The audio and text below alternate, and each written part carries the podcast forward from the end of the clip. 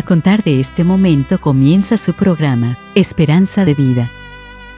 Un espacio de reflexión y la entrega de la palabra de Dios. Con la conducción del pastor Jaime Muñoz. Hola y muy bienvenidos una vez más a todos nuestros queridos amigos y hermanos a la enseñanza de la palabra de Dios. No sabe cuán contento nos pone saber que hay hermanos y amigos que están compartiendo estos programas y les damos las gracias porque así la palabra del Señor corre y puede ser glorificada. Hoy día le traemos una enseñanza tan interesante como esta y le hemos intitulado La identificación con el Cordero. Queridos amigos y hermanos, estamos contentos de que una vez más podamos encontrarnos y de traerles la palabra de Dios. Así que una vez más, sean todos muy bienvenidos a la enseñanza de la palabra de Dios. Estamos presentando su programa, Esperanza de Vida. Les recordamos que pueden escribirnos a la casilla de correo electrónico, contacto arroba esperanzadevida.cl. Nos gusta mucho recibir su correspondencia y nos comprometemos a responderla lo antes posible. También les recordamos que pueden encontrar estos programas en Facebook y, en formato de podcast, en las plataformas Spotify y Google Podcast siempre bajo el nombre Esperanza de Vida. No olviden que pueden compartirlos y copiarlos libremente por cuanto la autoría le corresponde a nuestro Señor Jesucristo, a quien damos todo el honor y la gloria y agradecemos la oportunidad de servirle de esta manera. Bueno, amigos y hermanos, nuevamente estamos frente a la palabra de Dios y como siempre le hemos dicho, uno se ve tan pequeño frente a la inmensidad e inescrutable riqueza que encontramos en la palabra de Dios. Y hoy día, como le dijimos, vamos a hablar qué significa la identificación con el Cordero. Porque de esto queremos hablarles hoy día, porque esto toca a cada uno de nosotros. Aún aquellos que no son salvos, también.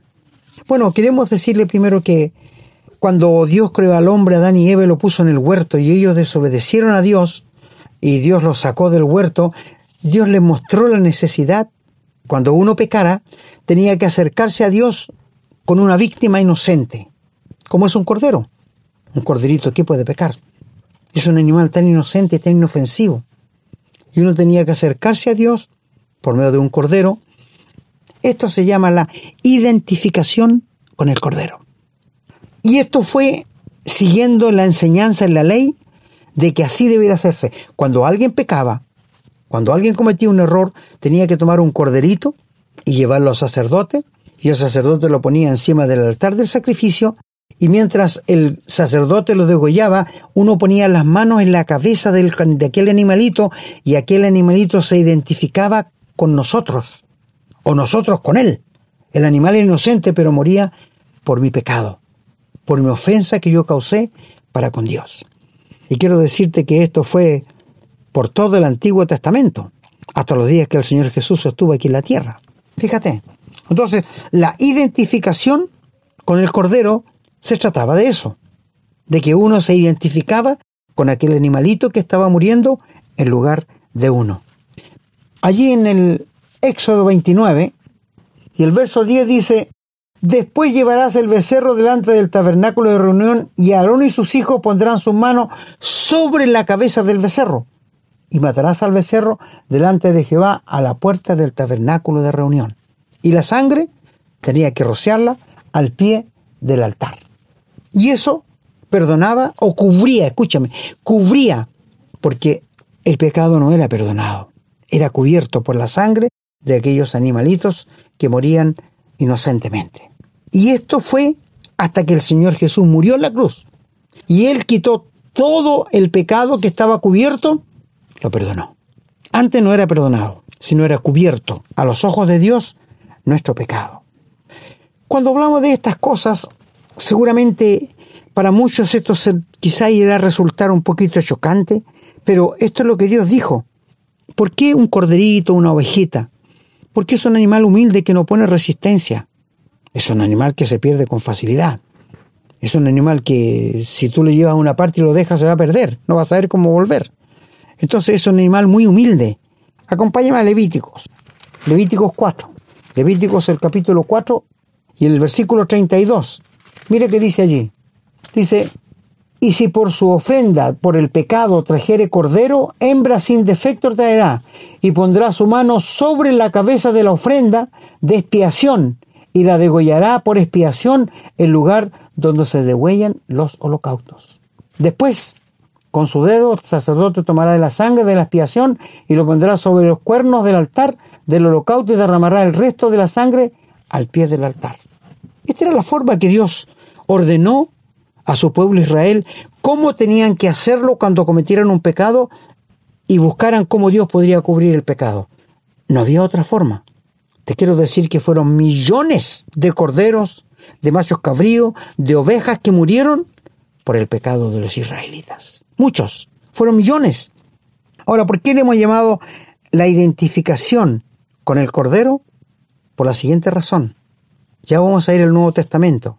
Pero cuando uno habla de un cordero, piensa en un animalito que no sabe qué es pecado, que no sabe qué es la maldad, qué es mentir, qué es transgredir los mandamientos de Dios, y por esto él puede morir por israelita.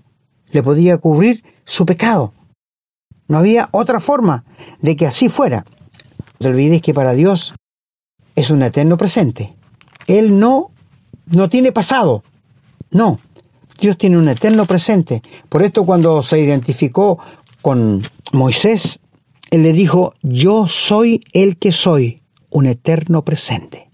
Para él todo está realizado ya. Él no hace las cosas para ver cómo van a salir. Él sabe cómo van a salir ya. No te olvides que el Dios de la Biblia es un Dios tres veces santo, es un Dios de amor, es un Dios infinito, es un Dios cuyo carácter es santo, es un Dios omnisciente, omnipotente, omnipresente, es un Dios sublime que habita en la luz inaccesible, es un Dios que todo lo sabe, todo lo ve y todo lo puede. Este es el Dios de la Biblia. Y cuando hablamos de que la ciencia, la sabiduría de Dios comenzó pidiendo a los israelitas que tenían que ir con un corderito inocente para que pagara por su pecado, Dios estaba viendo al Señor Jesús que un día le iba a mandar a esta tierra como una oveja, como un cordero, delante de los tranquiladores para que le mataran. La figura es demasiado bonita y vamos a desarrollarlo de aquí en adelante.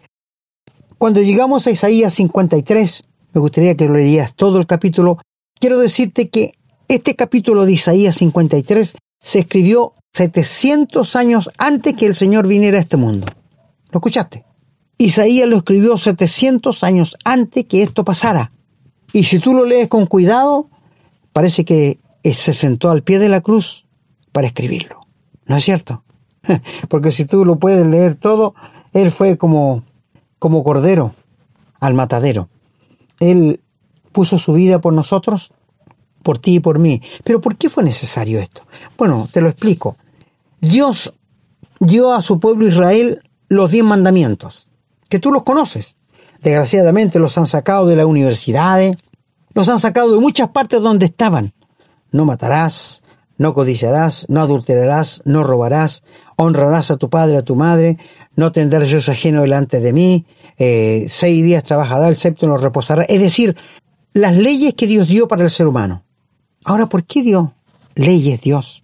Para que el hombre se diera cuenta cuán perdido, cuán pecaminoso y cuán hundido está en el cielo del pecado. Quiero decirte que nadie, desde que dio Dios los diez mandamientos en el monte Sinaí hasta el día de hoy, ha sido capaz de cumplirlo. Ni un hombre, pero el Señor Jesús lo cumplió, con creces. Él, él lo cumplió por ti y por mí. ¿Y qué decía la ley? Que si tú no cumples los diez mandamientos, la ley te condena al infierno. Quizás cumplas ocho, fallas en dos, te comprometes con los diez. Quizás cumplas nueve, pero fallas en uno, te comprometes con los diez. Es decir, es una imposibilidad de que el ser humano guarde los diez mandamientos y les obedezca a Dios. No es posible esto. Tú me dirás, ¿y por qué Dios lo dio? Para que el hombre viera cuán pecaminoso y hundido en el cieno del pecado está. La ley es como la luz de una linterna. Cuando tú sales al patio de tu casa en una noche oscura y prendes la luz, la luz, ¿qué te va a mostrar? Los obstáculos, ¿no es cierto? Para que no te tropieces. Pero ¿te los quita la luz? No, la luz no te los quita. Es imposible. Esto es la ley. La ley te muestra el pecado, pero no te quita, no te salva. La ley jamás ha salvado ni va a salvar a nadie. Nunca. La ley va a condenar. La Biblia le llama el ministerio de condenación, porque los que está llevando más gente al infierno es la ley. Por esto te digo, amigo, ¿tú eres esclavo del pecado? Quizás me diga, no, yo no soy esclavo del pecado. ¿Sabes qué dijo el Señor Jesús? El que comete un pecado es esclavo del pecado. Y no hay nadie que cometa un pecado. Estamos llenos de pecado, amigo. En, el hablar, en el, en el pensar, en el reaccionar.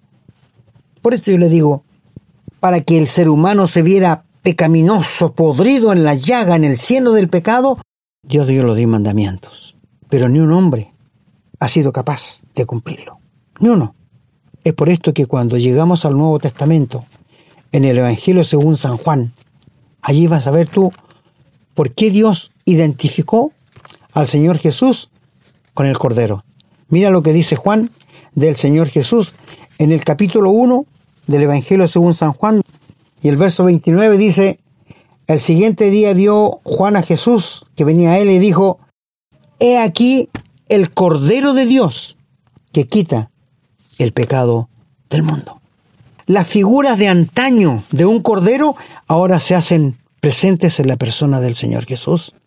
¿Te das cuenta? La sabiduría de Dios. ¿Te das cuenta cómo Dios guía todo para que al venir el Señor Jesús fuese presentado como el Cordero de Dios que quita el pecado del mundo? Ahora, quiero decirte que el Señor Jesús, como Cordero, fue llevado al matadero. Cuando le tomaron allí en el huerto de Hexemaní, el Señor no opuso resistencia. Se dejó llevar. Cuando le vendaban la vista y le daban de puñetazos. Y le decían, no eres tú el Mesías, adivina quién te golpeó. El Señor lo sabía. Siento tanta pena por aquellos soldados romanos que le dieron tal, tal trato al Señor Jesús que un día lo tendrán que pagar. Pero ¿sabes, mi amigo? El Señor Jesús se presentó como el Cordero de Dios que quita tu pecado y que quita mi pecado. ¿Y sabes por qué? Por esta razón. Ni tú, ni yo, ni ningún ser humano somos capaces de obedecer los diez mandamientos. Hay una secta por ahí que dice que guarda los diez. Son unos mentirosos realmente. Son unos mentirosos, amigo. Porque no hay nadie. La Biblia dice que no hay nadie. Y la espada de la ley de Dios siempre está en alto siguiendo al ser humano para que cumpla los diez mandamientos. Y si no los cumple, lo va a mandar al infierno. Fíjate, así de simple. Entonces, como Dios vio que no éramos capaces de cumplir los mandamientos, mandó al Señor Jesús como un cordero a este mundo, para que al morir en la cruz muriera por ti y por mí, y yo me identificara con aquel corderito que estaba muriendo, con el Señor Jesús que estaba muriendo en mi lugar, una muerte sustitutoria. ¿Te das cuenta? Una muerte sustitutoria. El verso 34 de el capítulo 1, dice Juan, yo lo vi y dado testimonio que este es el Hijo de Dios, este es el Cordero que Dios iba a mandar al mundo para que muriera por nuestros pecados. ¿Sabes, querido amigo? Satanás ha engañado a tal punto al ser humano que lo, tiene convencido de que la religión que está está bien y que un día va a llegar al cielo. Despierta, amigo, estás equivocado, te están engañando. Te han dicho que si te bautizas, tú puedes ir al cielo. Es una mentira, la Biblia no dice tal cosa. Te han dicho que si te portas bien, que si haces buenas obras, vas a llegar al cielo. A mí es un engaño. Si esto fuese posible, que tú y yo pudiéramos salvarnos por las buenas obras, por acercarnos a Dios, por hacer cosas dignas de, de, Dios, pudiéramos ir... ¿Por qué el Señor tendría que haber venido a morir en la cruz? La Biblia nos declara que, siendo rico, se hizo pobre para que por su pobreza nosotros fuésemos enriquecidos. Te hago una pregunta. ¿Cuántas personas en este mundo se dieron cuenta que nació el Señor Jesús allí en Belén? Que no tuvo lugar en el mesón, en una casa, tuvo que nacer en un establo, en un pesebre. El Rey de Reyes, el Señor de Señores, el que creó el cielo, la tierra, el mar y todo lo que hay en ellos. Y nació humildemente en un pesebre. Nadie captó su nacimiento, excepto unos pastores que unos ángeles aparecieron cantando y diciendo gloria a Dios en las alturas y en la tierra, paz, buena voluntad para con los hombres. El Señor vino humildemente, como un cordero, y fue llevado como un cordero al matadero por quienes le torturaron y por quienes le dieron muerte. Ahora tú me dirás, pero Dios sabía que esto iba a pasar. Sí. No olvidemos que para Dios todo es un presente. Pero el Señor dice en una parábola que el Padre dijo, pensé que tendrían respeto a mi hijo. Nada. Y quiero preguntarte, amigo, ¿sabes quiénes pidieron la muerte del Señor Jesús? ¿Fueron los borrachos? ¿Los drogadictos? ¿Los pecadores empedernidos? No, fue la religión popular que pidió la muerte del Señor Jesús. ¿Por qué? Bueno, no te olvides que el Señor Jesús en tres oportunidades entró al templo y con un chicote le dio vuelta a la mesa a los campistas, soldó las palomas, soltó todo diciéndole que han hecho de la casa de mi padre una cueva de ladrones. ¿Por qué le dijo esto? Porque Anás y Caifás, el sumo sacerdote de aquel año y el suegro de él, tenían un negocio redondo. Hicieron una moneda especial que con solo esa moneda se podía ofrendar en el templo, no con cualquier plata, y ellos acuñaron monedas especiales y el cambio no era favorable para nadie. Y ellos se estaban enriqueciendo. ¿Y qué pensaron cuando el Señor Jesús le dio vuelta a las mesas y todo lo demás? Con este no podemos, hay que matarle. Y ellos fueron Anás, Caifás y los religiosos de aquel tiempo, los fariseos, los saduceos, los herodianos, que pidieron la muerte del Señor Jesús. Fue la religión que está hoy día en el mundo que pidió la muerte del Señor Jesús. Es verdad que el Señor Jesús dijo, mi vida nadie me la quita, yo de mí mismo tengo poder para ponerla y para volverla a tomar. Y esto fue lo que hizo. Pero mis amigos, por esto el Señor Jesús dice claramente allí en Hebreos, si tú quieres acompañarme en, el libro de los Hebreos, el capítulo 13, y el versículo 10 dice, tenemos un altar del cual no tienen derecho a comer los que sirven el tabernáculo, que ya pasó ya porque los cuerpos de aquellos animales cuya sangre a causa del pecado se introducía en el santuario por el sumo sacerdote son quemados fuera del campamento, por lo cual también Jesús, para santificar al pueblo mediante su propia sangre, padeció fuera de la puerta. Y mira ahora, salgamos pues a él fuera del campamento, llevando su vituperio, porque no tenemos aquí ciudad permanente, sino buscamos la porvenir.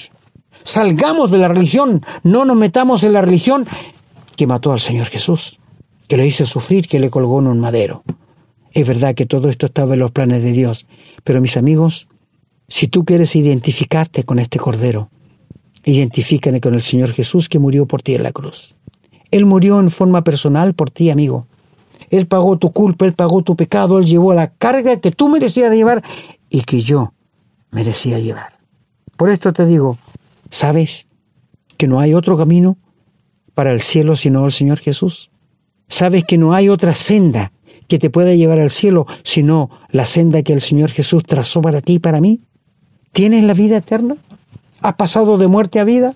¿Te has identificado alguna vez con el Cordero Celestial, con el Cordero que Dios mandó desde el cielo?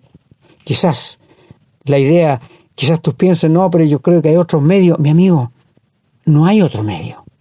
No existe otro, otro medio por el cual tú puedas llegar al cielo y obtener el perdón de pecados. El salmista David dice en los salmos, bienaventurado, gozoso, requiete feliz, aquel cuyos pecados han sido perdonados. ¿Tienes tus pecados perdonados?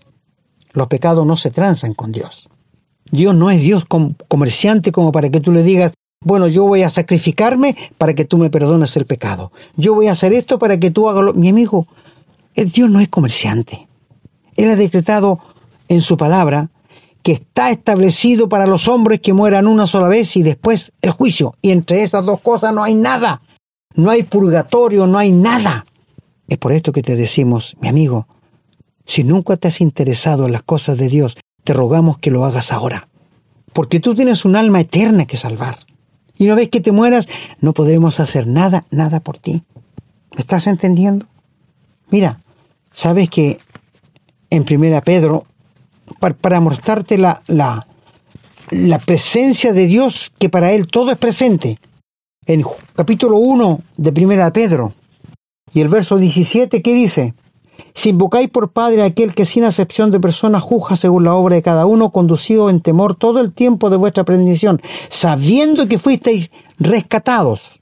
Rescatados es arrebatado de vuestra vana manera de vivir, la cual recibiste de vuestros padres, porque padres pecadores que engendran hijos pecadores, la cual recibiste de vuestros padres, no con cosas corruptibles como oro o plata, sino con la sangre preciosa, y escucha ahora, como de un cordero ya destinado desde antes de la fundación del mundo, pero manifiesto en los postreros tiempos por amor a vosotros. ¿Desde cuándo el Padre ya había ideado este plan de salvación tan perfecto? ¿Después que creó al hombre? No. Él, él ya lo tenía destinado antes que creara el mundo, antes que hubiera nada.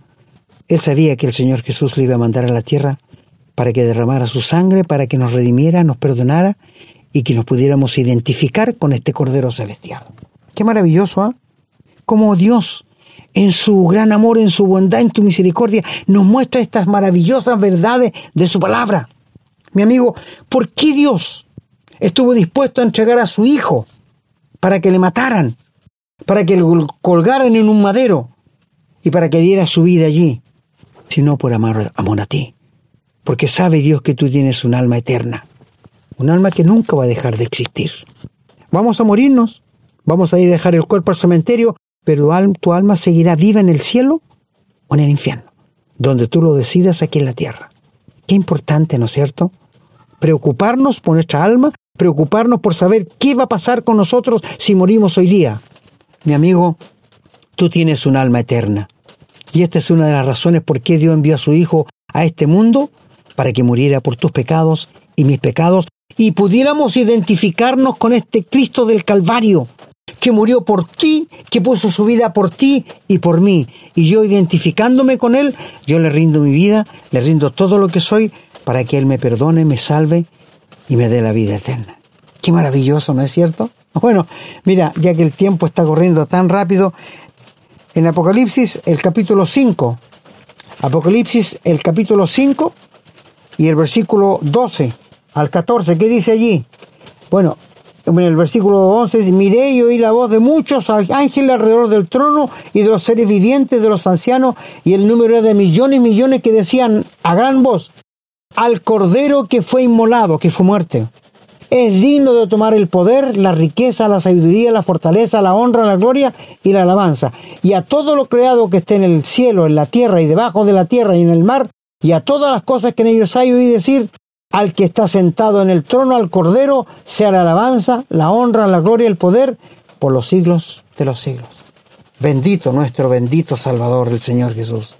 Bendito nuestro Cordero Pascual, que murió por nuestros pecados allí en la cruz, para que hoy día podamos abrir la palabra de Dios y decir, Dios te quiere salvar, Dios te quiere perdonar, Dios te quiere dar la vida eterna. Pero eres tú que no la quieres. Porque Él hizo él dio el primer paso. Él viendo que éramos incapaces de redimir nuestros pecados, de obedecer la ley de Dios, Él mandó a su Hijo para que Él cumpliera la ley por ti y por mí, y para que Él recibiera en su cuerpo el castigo que tus pecados y mis pecados merecían. Y quiero decirte más, cuando Cristo murió en la cruz, ¿sabes que satisfizo la justicia de Dios la santidad de Dios y reivindicó el nombre de Dios sobre este mundo? Mira todo lo que hizo.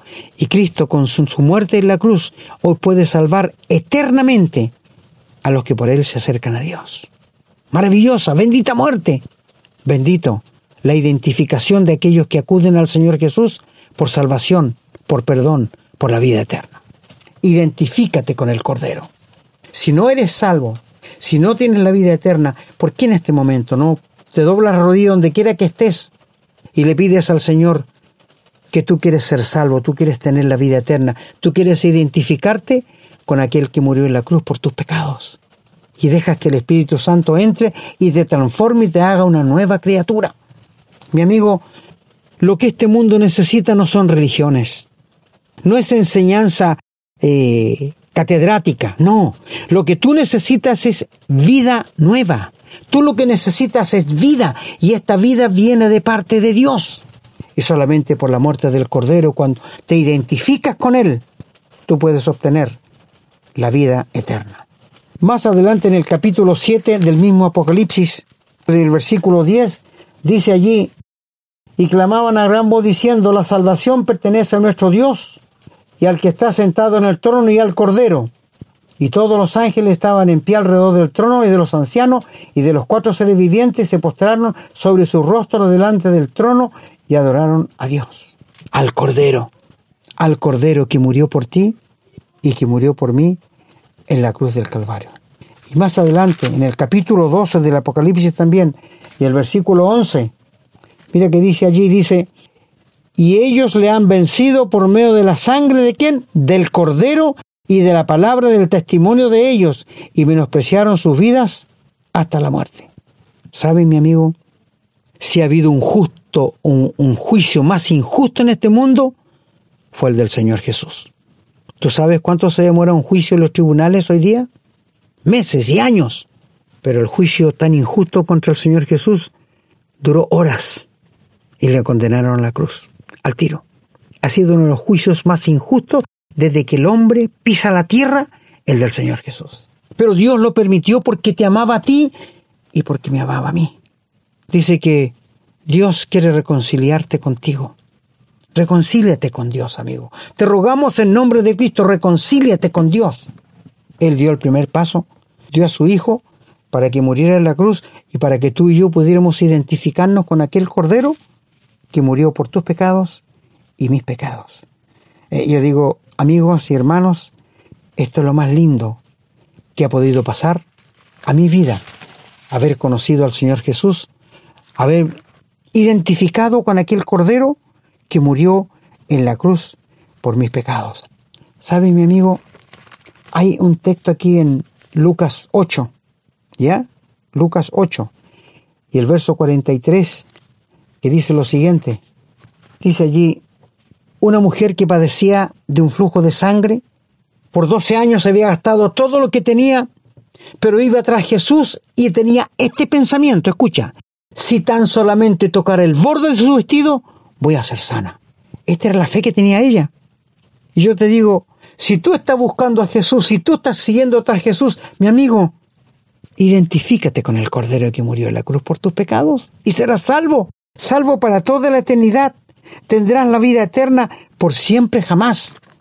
Él está dispuesto a perdonarte, a salvarte y a hacer de ti una nueva criatura. ¿Te das cuenta? Esto es el plan de Dios.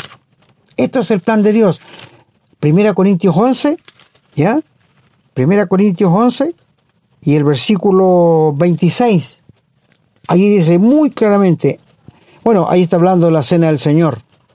Y quiero decirte que la cena del Señor puede leer del 23 al 26 y así vas a encontrar de que cuando los israelitas tenían que salir de la tierra de Egipto, tú sabes que ellos tuvieron que hacer lo que Dios les había dicho por medio de Moisés.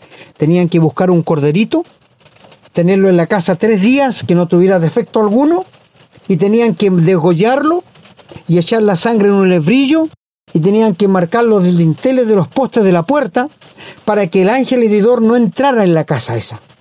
Y tenían que cerrar las puertas y comerse el cordero asado, identificarse. Esa es una manera de identificación. En cierta oportunidad el Señor Jesús le dijo a los judíos, si no beben la sangre del Señor y comen su carne, no pueden ser mis discípulos. Pero no están hablando literal. Ayer está hablando metafóricamente. Si no se identifican con el Cordero, no van a tener vida eterna. Esto es lo que el Señor les está diciendo. E igual que cuando estaban en la noche antes de salir de la tierra de Egipto, que los libertara, ellos tenían que identificarse con el Cordero. Tenían que poner sangre en el dintel y tenían que comer la carne asada. Y no tenía que quedar nada hasta los otros días, tenían que, quemar, tenían que quemarla a fuego. Y dicen, no será quebrado hueso suyo. Y es por esto que cuando el Señor Jesús murió en la cruz, ¿y tú sabes qué hacían para apurar la muerte a los crucificados? Le quebraban las rodillas. Entonces al caer el cuerpo, morían asfixiados. Y cuando llegaron del Señor Jesús, como le vieron ya muerto, no le quebraron las piernas porque estaba escrito que no sería quebrado hueso suyo. Pero un soldado le abrió el costado donde salió agua y sangre. Qué maravilloso en los planes de Dios. Todo esto que Él nos da, ¿no es cierto? Esto para mí es la maravilla más grande en que Dios nos ha dado tanta claridad en su palabra que un niño puede entenderla. Un niño puede entender esto. Ahora, hay una parte que dice aquí en 2 Corintios, el capítulo 4, verso 10 dice, llevando en el cuerpo siempre para que también la vida de Jesús se manifieste en nuestros cuerpos. Porque nosotros que vivimos siempre estamos entregados a la muerte por causa de Jesús, para que también la vida de Jesús se manifieste en nuestro cuerpo mortal. ¿No quieres identificarte con el Cordero en este momento? ¿No quieres reconocer que Él ya murió por ti, ya arregló el asunto de tus pecados y Él está dispuesto a salvarte, perdonarte y darte la vida eterna?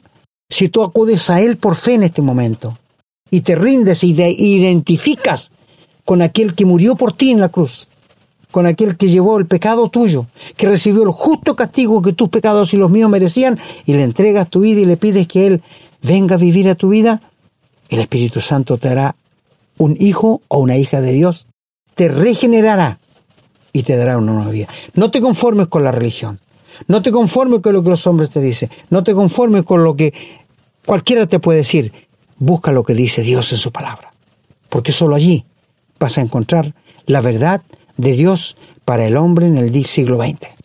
¿Tienes la vida eterna? ¿Sabes que si esta noche muere vas al cielo? ¿O no tienes idea de eso? Preocúpate por tu alma. Tu alma es eterna. Vamos a morir, te vamos a ir a dejar al cementerio, pero tu alma va a seguir viviendo millones y millones y millones de años. ¿Y dónde vas a pasar la eternidad? ¿En el cielo o en el infierno? Identifícate con el Cordero Pascual que murió por ti en la cruz del Calvario.